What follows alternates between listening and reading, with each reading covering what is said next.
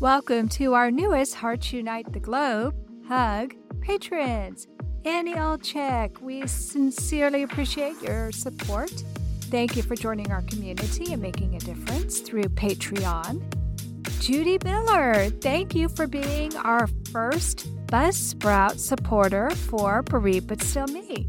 Buzzsprout started a new program where you can actually support the podcast of your choice. There are so many ways you can support HUG. All you have to do is visit our website, heartsunitetheglobe.com, to see how you too can help empower, educate, and enrich the lives of individuals in the CHD and bereaved communities. Thank you all for your continued support.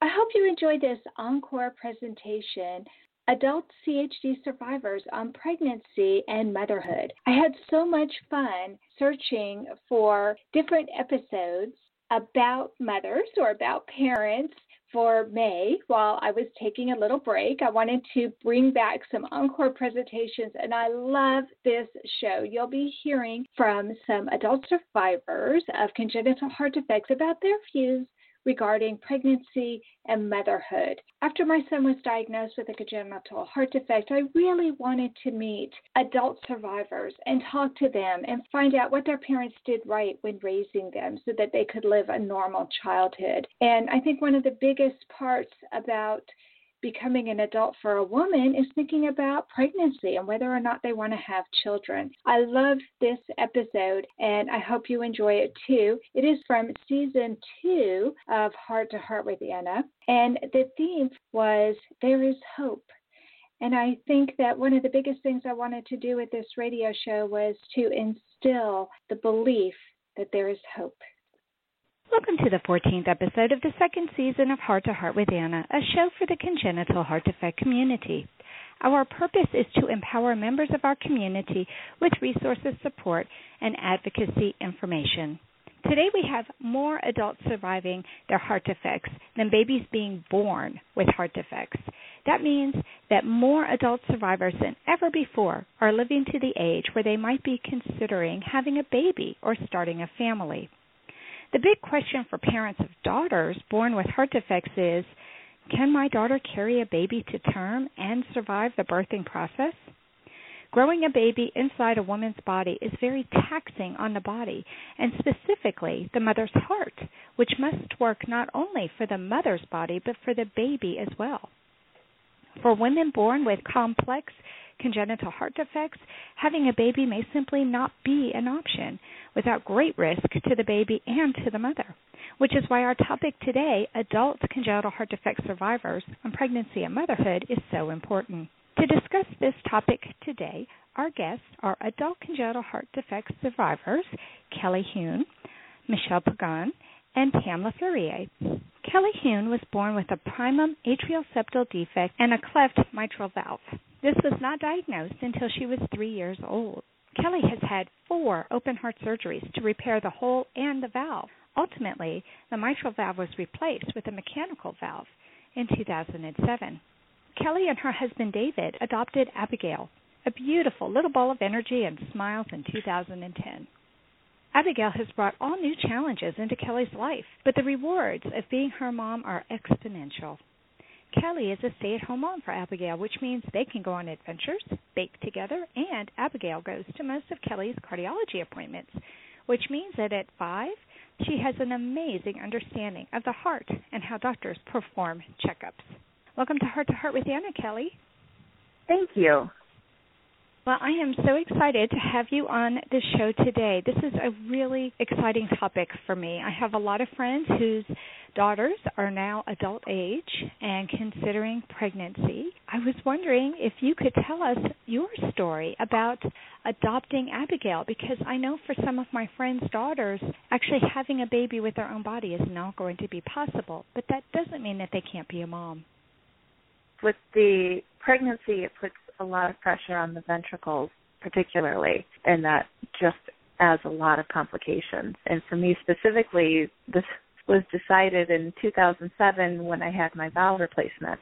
I had the option of either a tissue valve or a mechanical valve. The tissue valve would mean that I could maintain a healthy pregnancy to term, but that the valve would probably go bad pretty quickly afterwards, and I would need another open heart surgery, which would make five.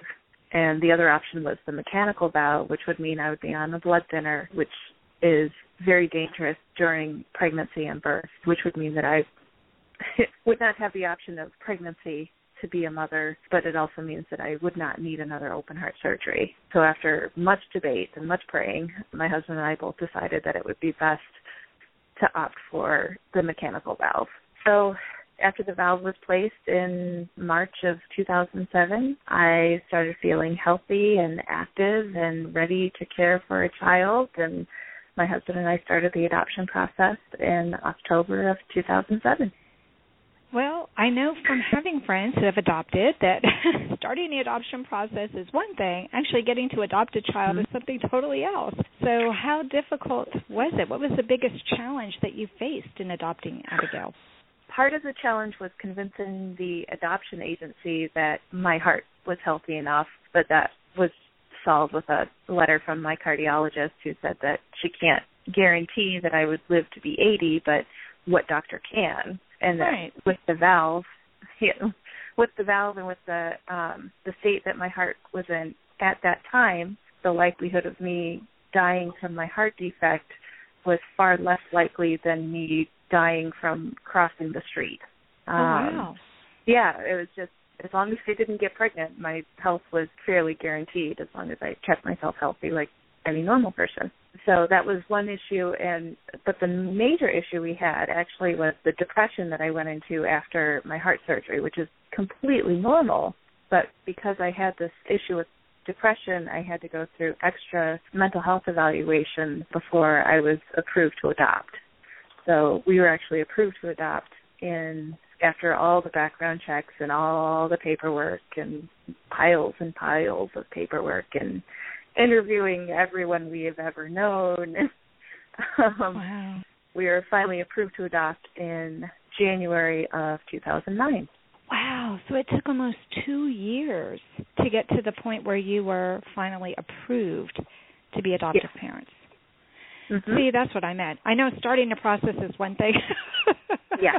But it can take quite a while before the wheels are really turning emotion the way that they're supposed to. And wow, Mm-hmm. You know, I want to get back just for a moment to talking about the depression.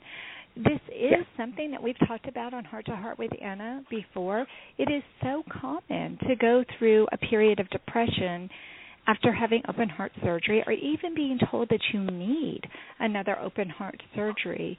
I'm curious how the adoption agency knew that depression had been an issue with you and also what it was that you finally had to do, what hoops you had to jump through, so to say, in order to be able to be cleared by the adoption agency.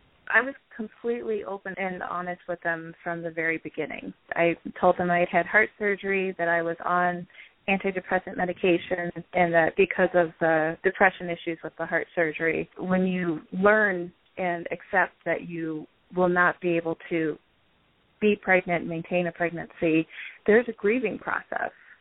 So mm-hmm. I was mm-hmm. grieving the loss of the child that I had always imagined but would never have, as well as going through the natural depression after heart surgery. And the extra hoops that I had to go through were the, the extra mental health evaluations where it did show that I was depressed, but the psychiatrist that I spoke to wrote a letter stating basically that yes, I was depressed and yes, I had some anxieties, but I recognized it in myself and that the healthy way to go about it. I recognized it and I sought help. And as long as I maintain that mentality of, okay, this is an issue I have and I need to seek help for it, that I would not be any danger to myself or anyone else.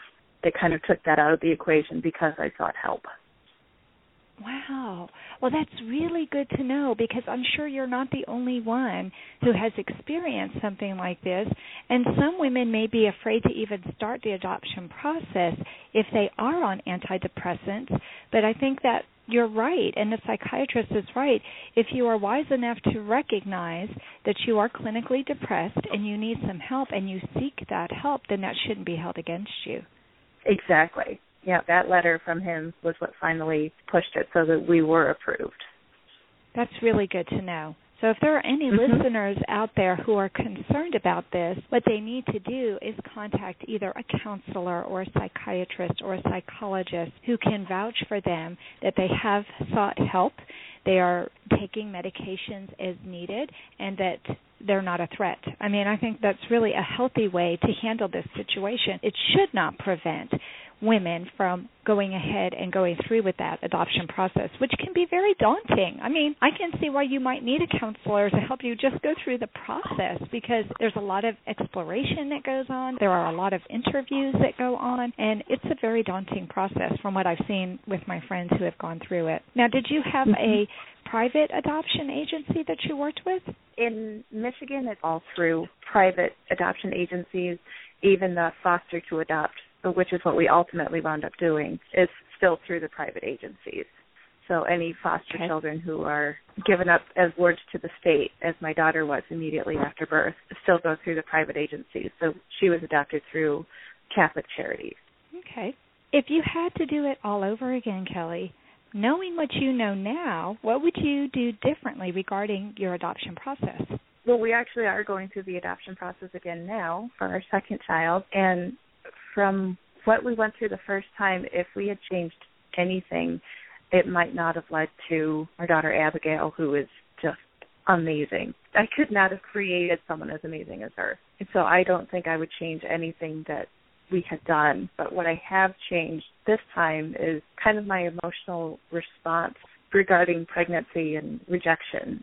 The first time around, anytime my friends announced that they were pregnant and we were still waiting and we were still even though we were ready to be parents because we didn't have any kind of control over when it would happen. There was absolutely nothing we could do to quicken it. Most normal healthy couples can track their fertility. We didn't have that as an option. So when our friends were announcing their pregnancies i would get very depressed and I really took it personally, with, but I had a lot of issues with that. And I talked to my cardiologist, and I kind of felt validated because she said when she was going through the adoption process with her children, she went through the same thing where she told her husband, "I cannot go to one more baby shower because I just want us to have our baby." But it still didn't help my relationships with my friends and my family. And the other issue that I had was the rejection by potential birth mothers as a sign of something wrong with me. I kind of felt like every time a birth mother looked at our profile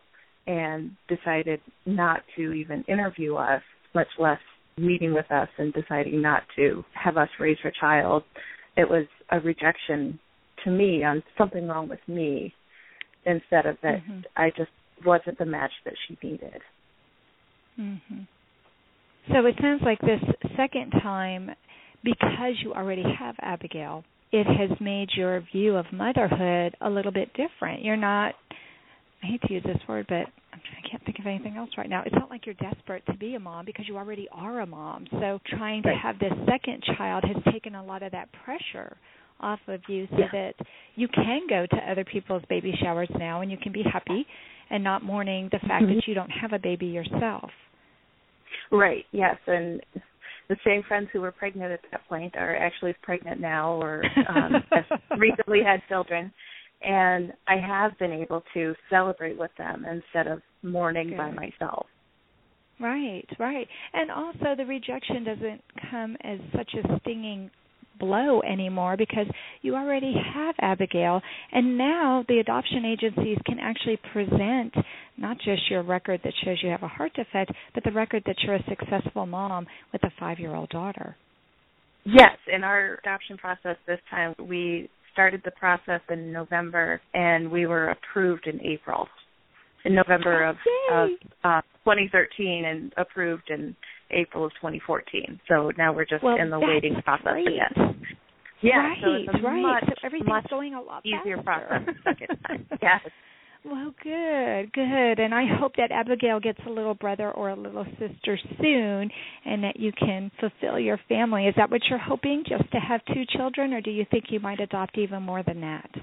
No, my husband was happy with one, and he's kind of going along with two for me because that's what I always dreamed of. That's was always my family plan was to have two children. Whatever makes me happy makes him happy, and he is a wonderful dad and an amazing husband. I could not imagine being a parent without him. He he's such a good support system for me. Well, I love the photos that you shared with me, and I hope our listeners are actually looking at the slideshow that goes along with this program because she is just so gorgeous, and you look like such a happy family. Thank you. Yeah, she is just a ball of energy and sunshine and happy all the time. That's and that's what we hope for a healthy, happy yes. baby who kind of completes us. Kind of, kind of makes us feel like this is what we were meant to do. Mm-hmm. Thank, Thank you, you for coming on the show and for sharing with us. We need to take a quick commercial break, but don't leave.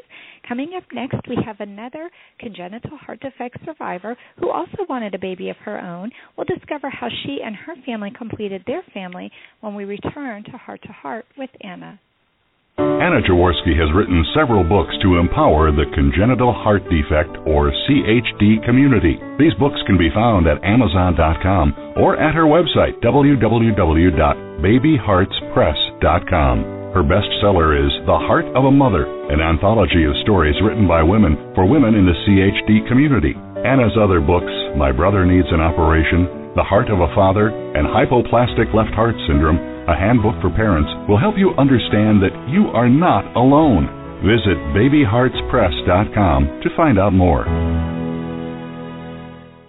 Welcome back to our show, Heart to Heart with Anna, a show for the congenital heart defect community.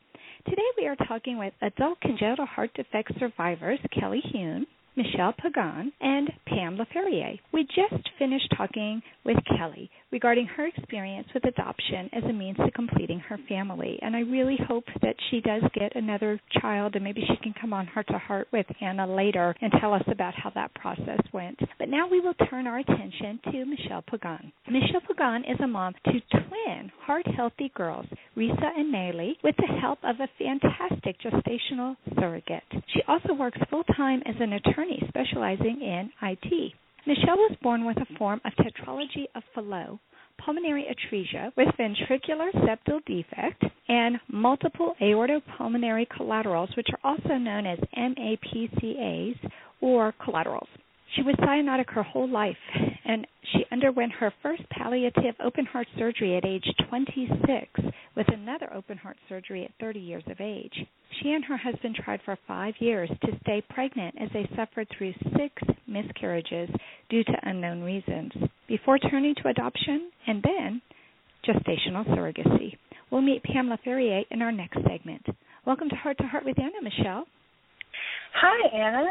Well, I am so excited in reading your bio that even though you lost six precious babies, now you have twins. Oh, yes. It's just the culmination of everything that we've worked for, and we're so happy to have our girls.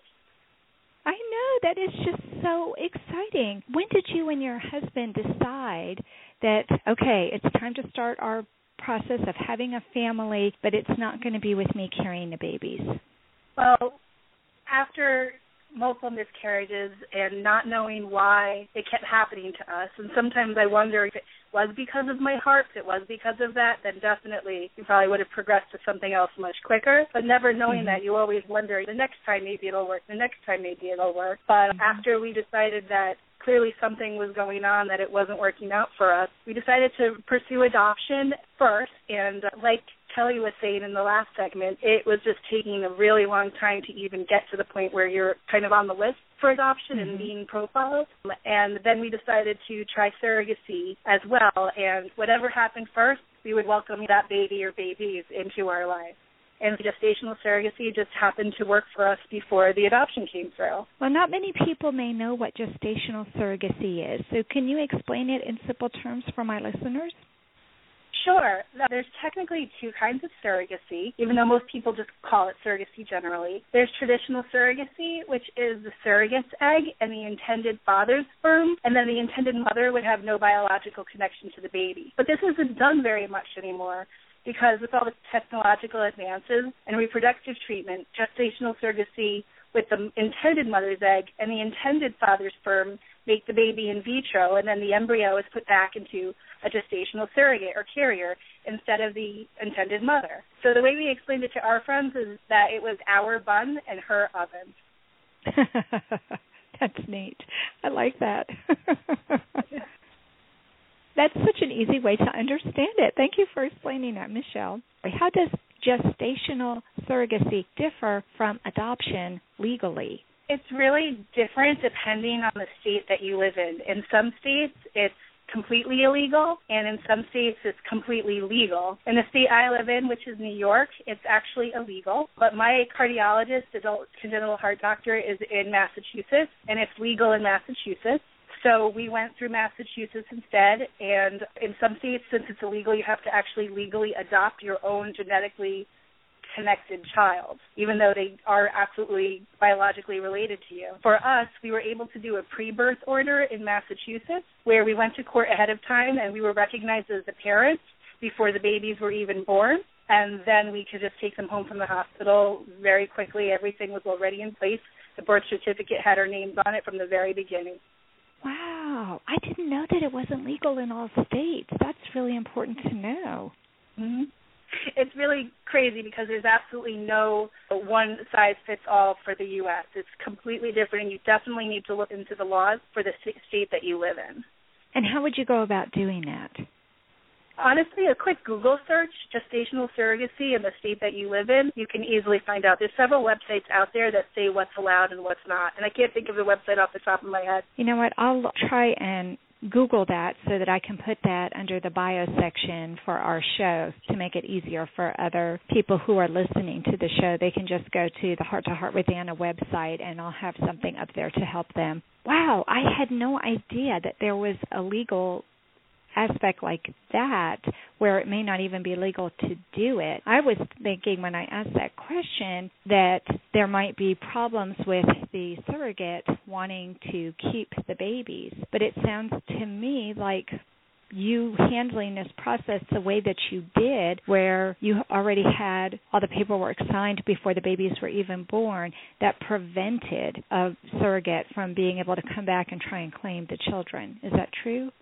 Yeah, that's absolutely right. But we went through an independent agency to find our surrogate, and there's lots of different ways to find a surrogate. And a lot of times, because it can be pricey for the IVF treatments and everything that you're doing, a lot of people try to find their surrogate on the internet and just meet somebody on the internet and ask if they'll do it for them, which in some mm-hmm. situations can really work out.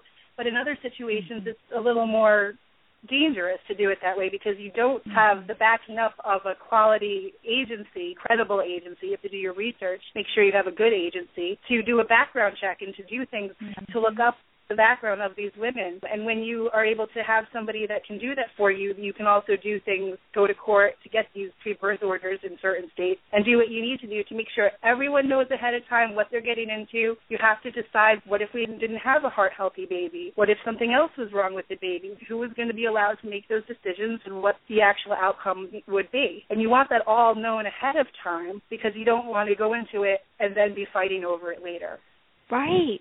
And what you just mentioned, you just mentioned two or three major issues right off the bat that could be of great concern. When I was talking to a friend of mine who was also considering gestational surrogacy, she told me that there's a 50% chance that you could have twins. So I guess there that's something else that you need to consider. I think because a lot of people put back more than one egg because when you're doing surrogacy, like Kelly was saying before, you want a baby so bad. You've been waiting. Mm-hmm. We had you know six miscarriages. We wanted a baby. Any way we could have our baby, we wanted a baby so badly. And so you put back multiple eggs. And so therefore mm-hmm. you have a higher chance of having multiple children. If you really mm-hmm. don't want twins, make sure you put back one egg there is still always a chance, I suppose, that the egg could split. If you really do not want twins, you're going to do one at a time. Right, right. Well, what is the best advice you have for other couples who are also considering gestational surrogacy, knowing what you know now? I think going through a reputable agency who can do the background information for you and find a surrogate for you that fits with what you're looking for and the person who meshes with you is really of the utmost importance. I know it's difficult because there's so many different ways now that you can find your own surrogate and sometimes that works out just fine but i don't think it's as i want to say safe. I don't know if safe is the right word but you're not quite as sure if it'll work out as well because they're paid to think of these questions and issues ahead of time. And the other thing mm-hmm. I would definitely recommend is that make sure you're completely comfortable with your surrogate because over nine months and even longer, because you have to do a lot of pre-screening and pre-medical stuff with them, make sure that you know them, you like them, you're going to become basically family with them. And you want somebody that you can trust with your baby and that even afterwards you might want to keep in your life because they're so important to you at the end of all of this. They really are. So that's really interesting, though, that you said first go through a reputable agency, and then next you said make sure you're comfortable with them. Because how will you know if you're comfortable with them? Do you interview them and spend some time with them before you make your decision? Yes, we got little questionnaires for a couple of surrogates before we went through with any one of them and decided to meet with one of them at her home in person beforehand. So we met her entire family. She had three kids, she had a husband, we saw where she lived. We were frank about what we were looking for and what we hoped to have in our journey together and what kind of relationship we wanted with her. And we wanted to make sure that she was okay with that. And sometimes when you're you use the word desperate desperate before, but sometimes when you want a baby so badly, you're like, whatever, I just want to get somewhere so that I can have my family. But you got to make sure right. that you guys click together is because then it'll make the process so much easier, especially if there are issues, which luckily we didn't have. But if there were, you need someone that's going to be there with you for it. Right, right. I'm curious. When you started this process, were you worried that your baby might have a heart defect? I was. I was really concerned about it. As many people, adults with congenital heart disease, I didn't know why I had my defect. I was just bored with it. And so we did undergo genetic testing and we did undergo a lot of things. And after the babies were conceived, we did have fetal heart echoes done on them and they took a really close look at their hearts at about 20 weeks gestation to make sure that they were heart healthy and luckily they were. I'm so glad. I'm so glad to hear that. And this will give so much hope to other women who are also wanting to start their families. It sounds like you really went about this in such an intelligent way. So I'm curious, are you still friends with the gestational surrogate? Do you all still talk to each other? Absolutely. I call her the aunt of my children. We're good friends. Aww. We came to their first birthday party. We're Facebook friends. We go over each other's houses even still, and it's great. I absolutely love her and her entire family. That is so wonderful. That is just a beautiful story. I absolutely love that. Well, thank you so much, Michelle, for coming on the show and sharing this beautiful story with us. And now it's time for a quick commercial break, but don't leave yet. We still have another adult who will be coming on the show with us. She also dreamed of motherhood, and we'll find out what her heart defect was and how she achieved her dream of being a mom when we return to Heart to Heart with Anna. Anna Jaworski has spoken around the world at congenital heart defect events, and she is available as a keynote or guest speaker for your event. Go to hearttoheartwithanna.com to learn more about booking Anna for your event. You can also find out more about the radio program, keep up to date with CHD resources and information about advocacy groups, as well as read Anna's weekly blog. Anna wants you to stay well connected and participate in the CHD community. Visit hearttoheartwithanna.com today. Welcome back to Heart to Heart with Anna, a show for the congenital heart defect community. Today we are talking with adult congenital heart defect survivors Kelly Hune, Michelle Pagan, and Pamela Ferrier. We just finished talking with Kelly and Michelle about their experiences in completing their families, and now we'll turn our attention to Pamela Ferrier. Pamela Ferrier was born in 1984 with tetralogy of Fallot one of the more complex but common forms of congenital heart defects. She is now 29 years old, and over that time she has undergone a variety of surgeries and catheterizations. Two of these major procedures took place back to back in January and April of 2013, which turned out to be a very busy year for her. After getting married in July of 2013 and then getting approval from her doctors, Pam became pregnant in October of that same year. Her heart condition was monitored closely, but ultimately had very little effect on her pregnancy, which resulted in the birth of her beautiful baby girl in June of 2014. She and her husband are adjusting well to parenthood and looking forward to the possibility of having a second child sometime soon. Welcome to Heart to Heart with Anna, Pam. Thank you, Anna. Pam, in my book, The Heart of a Mother, the introduction is actually written by a great grandmother who was born with tetralogy of Fallot way back in 1938. Like you, Judy had a heart healthy daughter. Judy was never told that she couldn't have a baby, but pregnancy really was kind of difficult for her, and she ended up only having one child. What was your biggest concern in talking to your doctors about wanting to get pregnant? I was afraid they were going to say no. I had been really ill for about two years, well, once with unconfirmed endocarditis, and then again in 2013 with both my surgeries. And to circumvent the no answer from my cardiologist, I kind of went to my GP, and she said yes. so the first so doctor you talked to was your GP. Yeah. She said yes, and I was like, well, then we're good. okay my obstetrician wasn't too happy with that. He had told me that as long as the echo showed that everything had improved and that my heart was functioning properly, then we could continue with the pregnancy. That was only seven weeks at that point. And thankfully, the echo turned out to be even better than she expected. So, wait a minute. You talked to your general practitioner and you talked to an OB-GYN. Did you ever consult with your cardiologist about this? I did long before we got pregnant. He was hesitant and warned me that there could be very big problems if I did get pregnant, but he didn't say no either. Okay, well that's good to know. I'm glad to hear that the echo went better than the OB-GYN was expecting. Mhm. When did you have that first echo? That first echo was done when I was about 10 weeks pregnant. So it was really early. You must have found out right away when you got pregnant. Yeah. Well, once I missed it in October, I had a feeling that I was pregnant right away, so called the obstetrician and made my appointments right away. Well, that was really intelligent. So were you considered a high-risk pregnancy at that point? I was, and I did see my obstetrician regularly. I saw her once a month until I was about 34 weeks and then she switched every two weeks and then once a week. Mm-hmm. It was weird though with my cardiologist. Initially, when I went at like 12 weeks, he said that he didn't need to see me again until about five days before my due date, and I was like, well, that's a little strange. Wow. But he ended up seeing me at 32 weeks and then again at 36 weeks just to make sure everything was good. Mhm.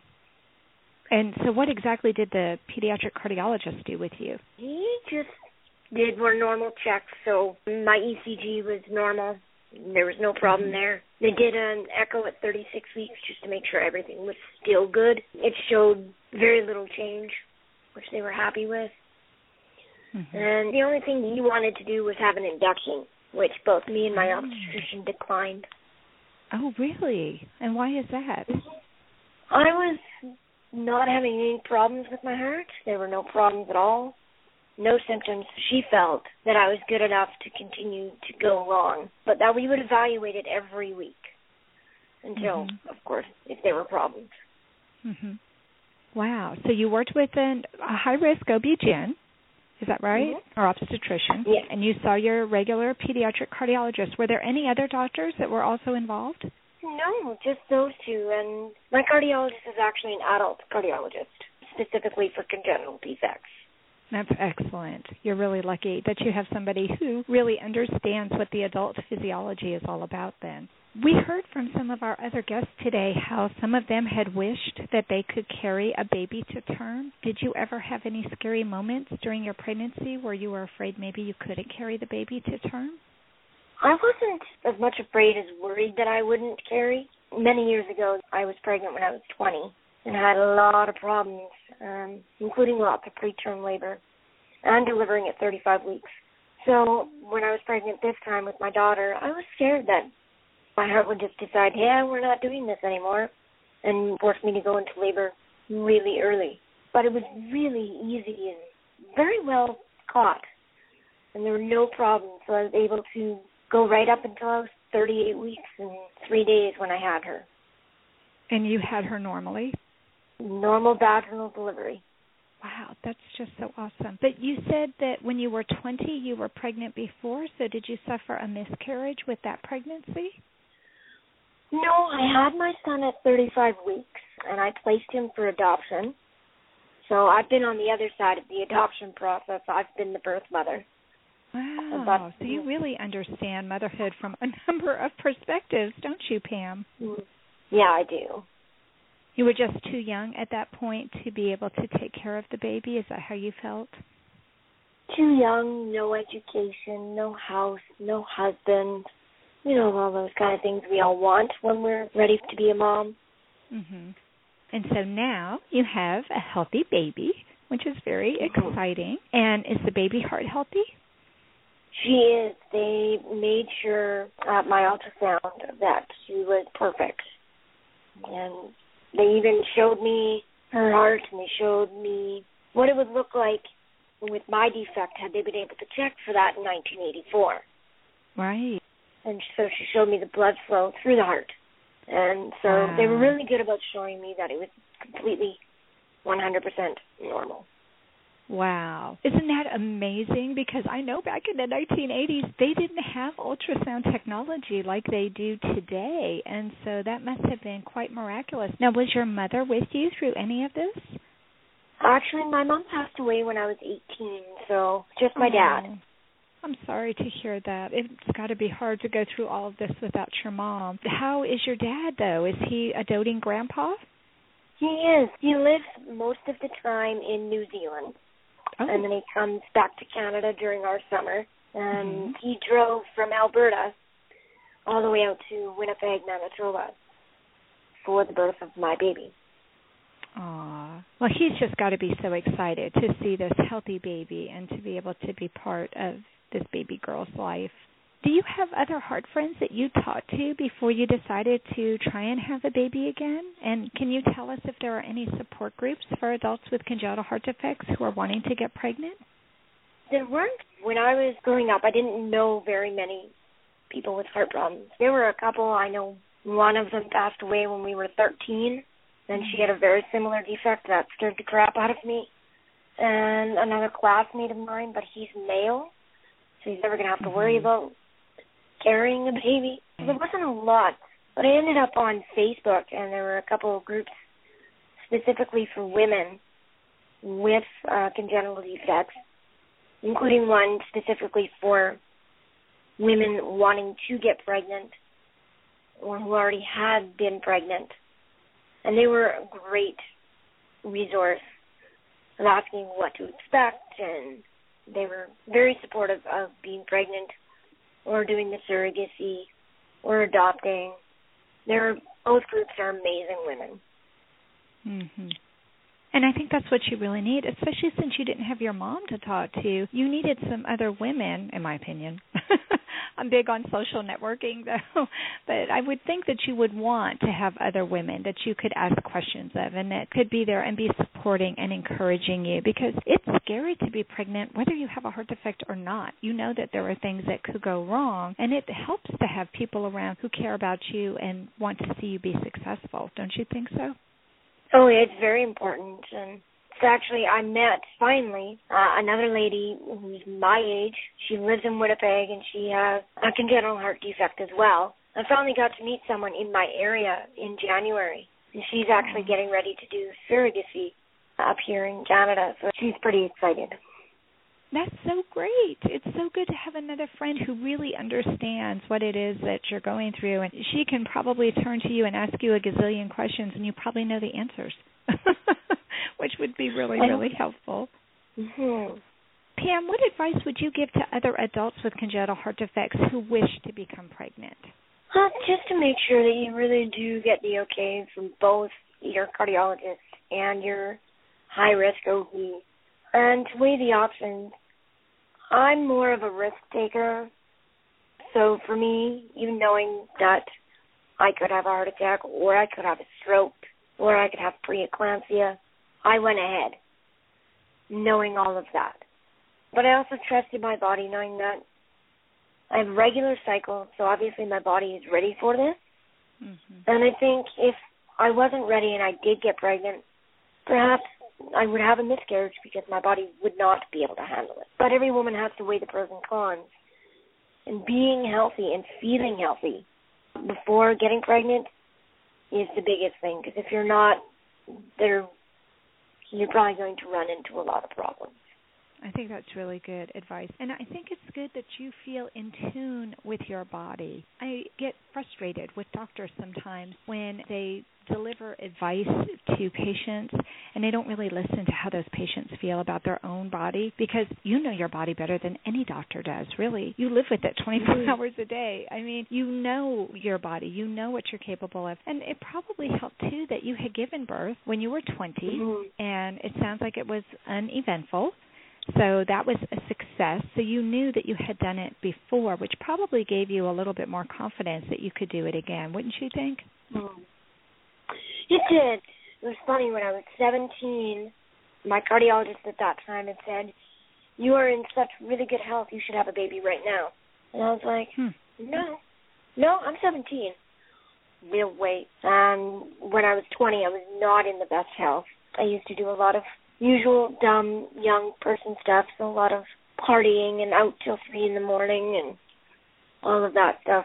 Whereas this time I was I'm married, I work, so I'm home, usually in bed by eleven o'clock. You know, taking much better care of myself at this point than I was when hmm. I was twenty. Sure. Sure. All of that makes perfect sense. And I think there's a difference too when mentally you're ready. It sounds like mentally you knew you had all of your ducks in a row. You were married, you were mm. working, so you had the money, you had the insurance. It sounds like well, you're in Canada, so you're on federal insurance, Government. right? Yeah, government, insurance. So that's not as much of a concern for you as it would be for somebody here in the States or perhaps in some of the other countries. But it sounds to me like mentally and emotionally you were much better prepared to be a mom the second time than you were before. I I really was. It was a much better situation and ready for it with a really awesome husband who's really supportive and quite good with our baby. So Aw, that's so sweet. Well, thank you so much for coming on the show and sharing with us, Pam. It's time for a last commercial break, but don't leave because when we come back, we'll have all of the ladies in the studio together and we'll find out what parting advice they have for us when we return to Heart to Heart with Anna. Anna Jaworski has written several books to empower the congenital heart defect or CHD community. These books can be found at Amazon.com or at her website, www.babyheartspress.com her bestseller is The Heart of a Mother, an anthology of stories written by women for women in the CHD community. Anna's other books, My Brother Needs an Operation, The Heart of a Father, and Hypoplastic Left Heart Syndrome, a handbook for parents, will help you understand that you are not alone.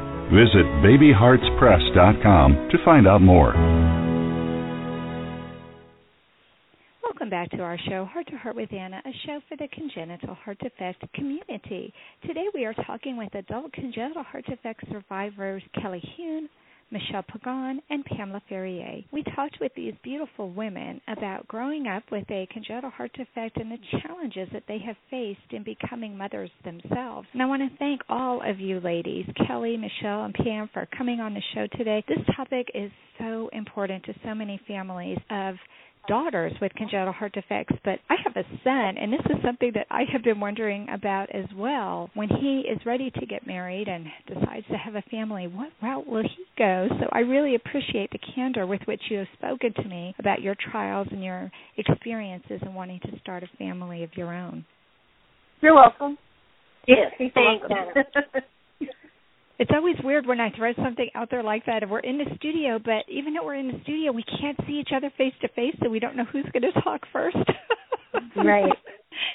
So thank you for responding. Someday maybe we can do this where we can actually see each other and it would make it a little bit easier. But we don't have a whole lot of time, but we do have about seven or eight minutes that we could talk. So I'm going to ask each of you ladies in turn if you have any parting questions for one of the other guests or if you have a comment. And I hope we have a couple minutes at the end because I do want to talk about genetic testing and if any of you ladies have had it or considered it. But I will go ahead and start with you, Kelly if you have a parting comment, advice, question. I can't think of any questions, but just kind of piggybacking on something that Pam had mentioned. When I was 15, I was told by my pediatric cardiologist that I was at the perfect health to be pregnant and survive a pregnancy, which at 15 was I mean, Pam heard it at 17 and knew it was wrong. At 15, it was really wrong, and but it got my hopes up. Mm. I think it got my hopes up so that in 2006, I was absolutely devastated to find out that that would not be an option for me.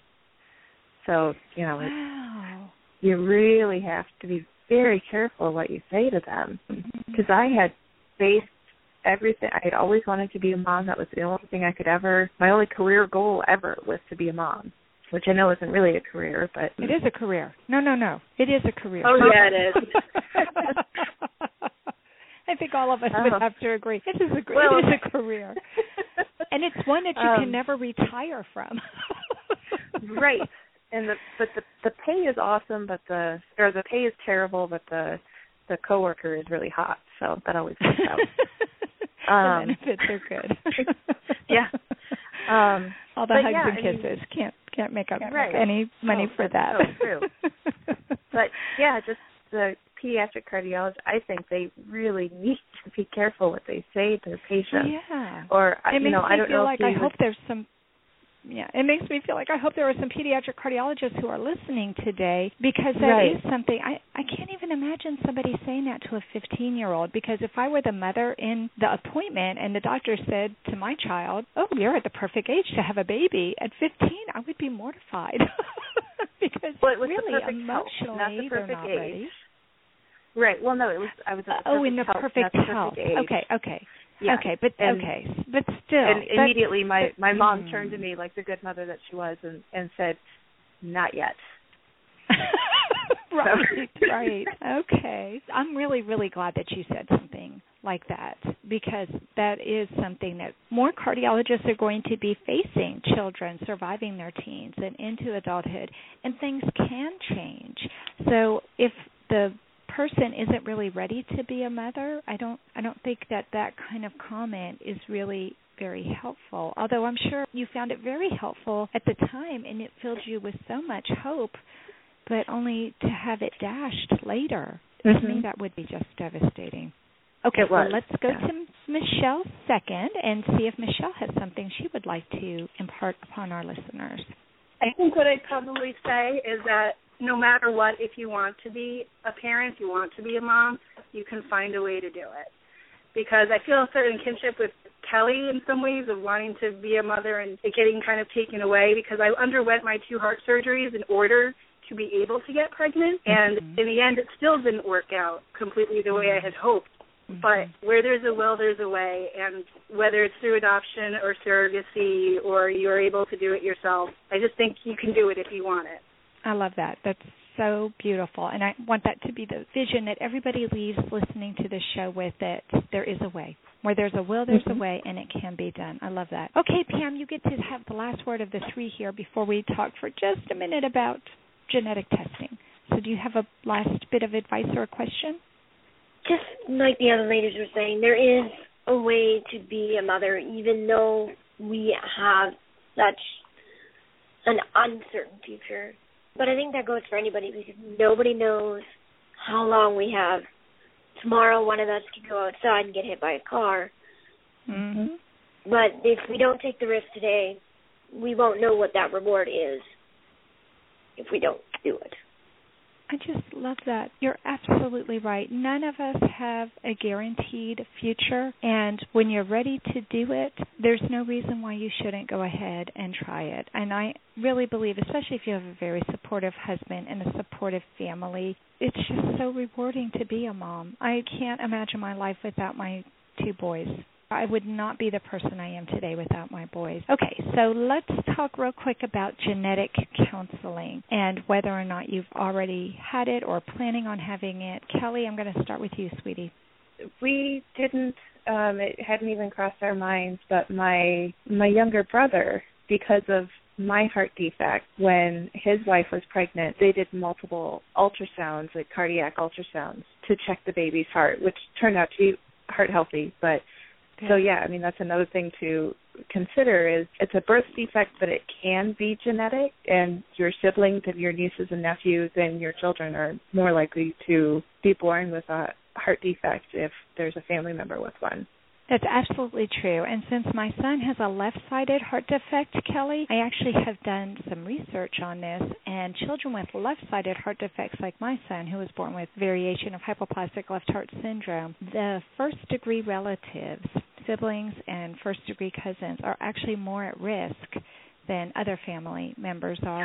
and there's a disproportionate mm-hmm, there's a disproportionate number of other relatives that have undiagnosed congenital heart defects and the number one undiagnosed congenital heart defect that was discovered in this study that was done by CHOP is bicuspid aortic valve. So I found that study to be very interesting. It was a very small number of subjects and the risk still was not that huge, but it was much greater than the population at large. So I know when it comes time for Joey to want to have a baby, to get married and want to have a baby, that that's something I'm going to be encouraging him to check into, just like your brother mm-hmm. did. Let's just make sure that the heart is healthy as we go along because there is a potential for a problem. Michelle, did you consider having the genetic testing considering you were doing the gestational surrogacy?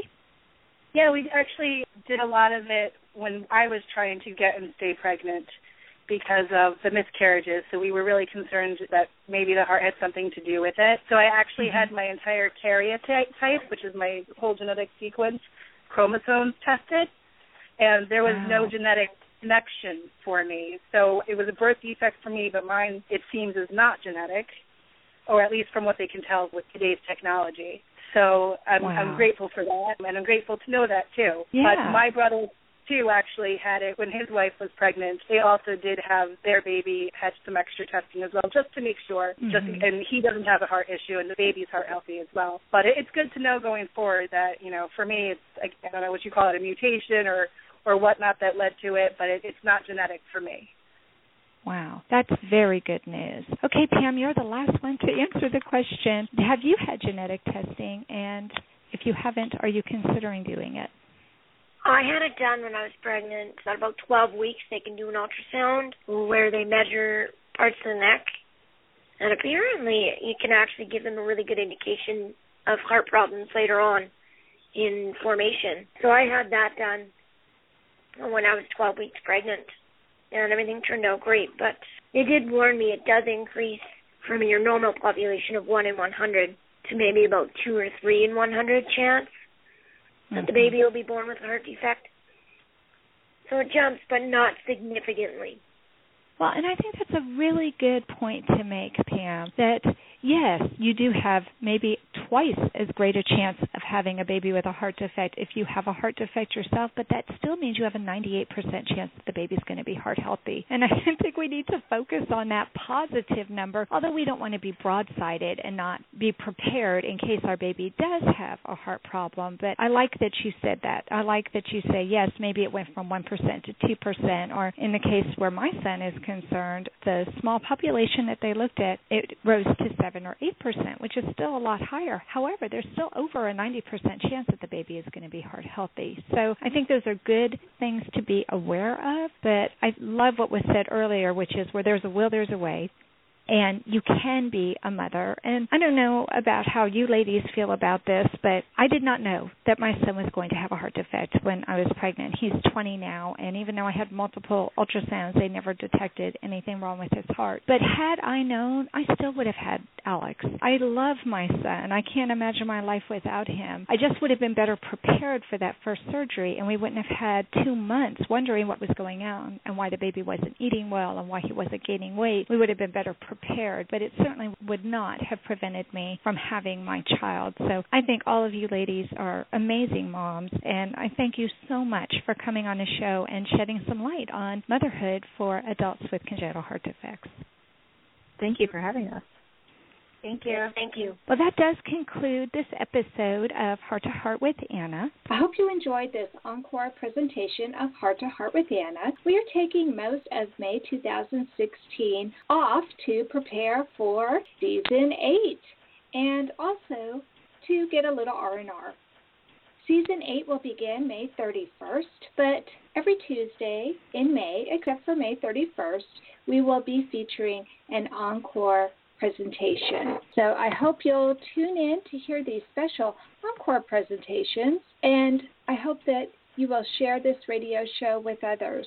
Heart to Heart with Anna is the only radio show devoted to the congenital heart defect community, and we have been airing shows since 2013. Please come back again next week for another encore presentation of Heart to Heart with Anna. Please find and like us on Facebook. Check out our website, hearttoheartwithanna.com, and our Cafe Press Boutique, and follow us on Blog Talk Radio. And remember, my friends, there is hope.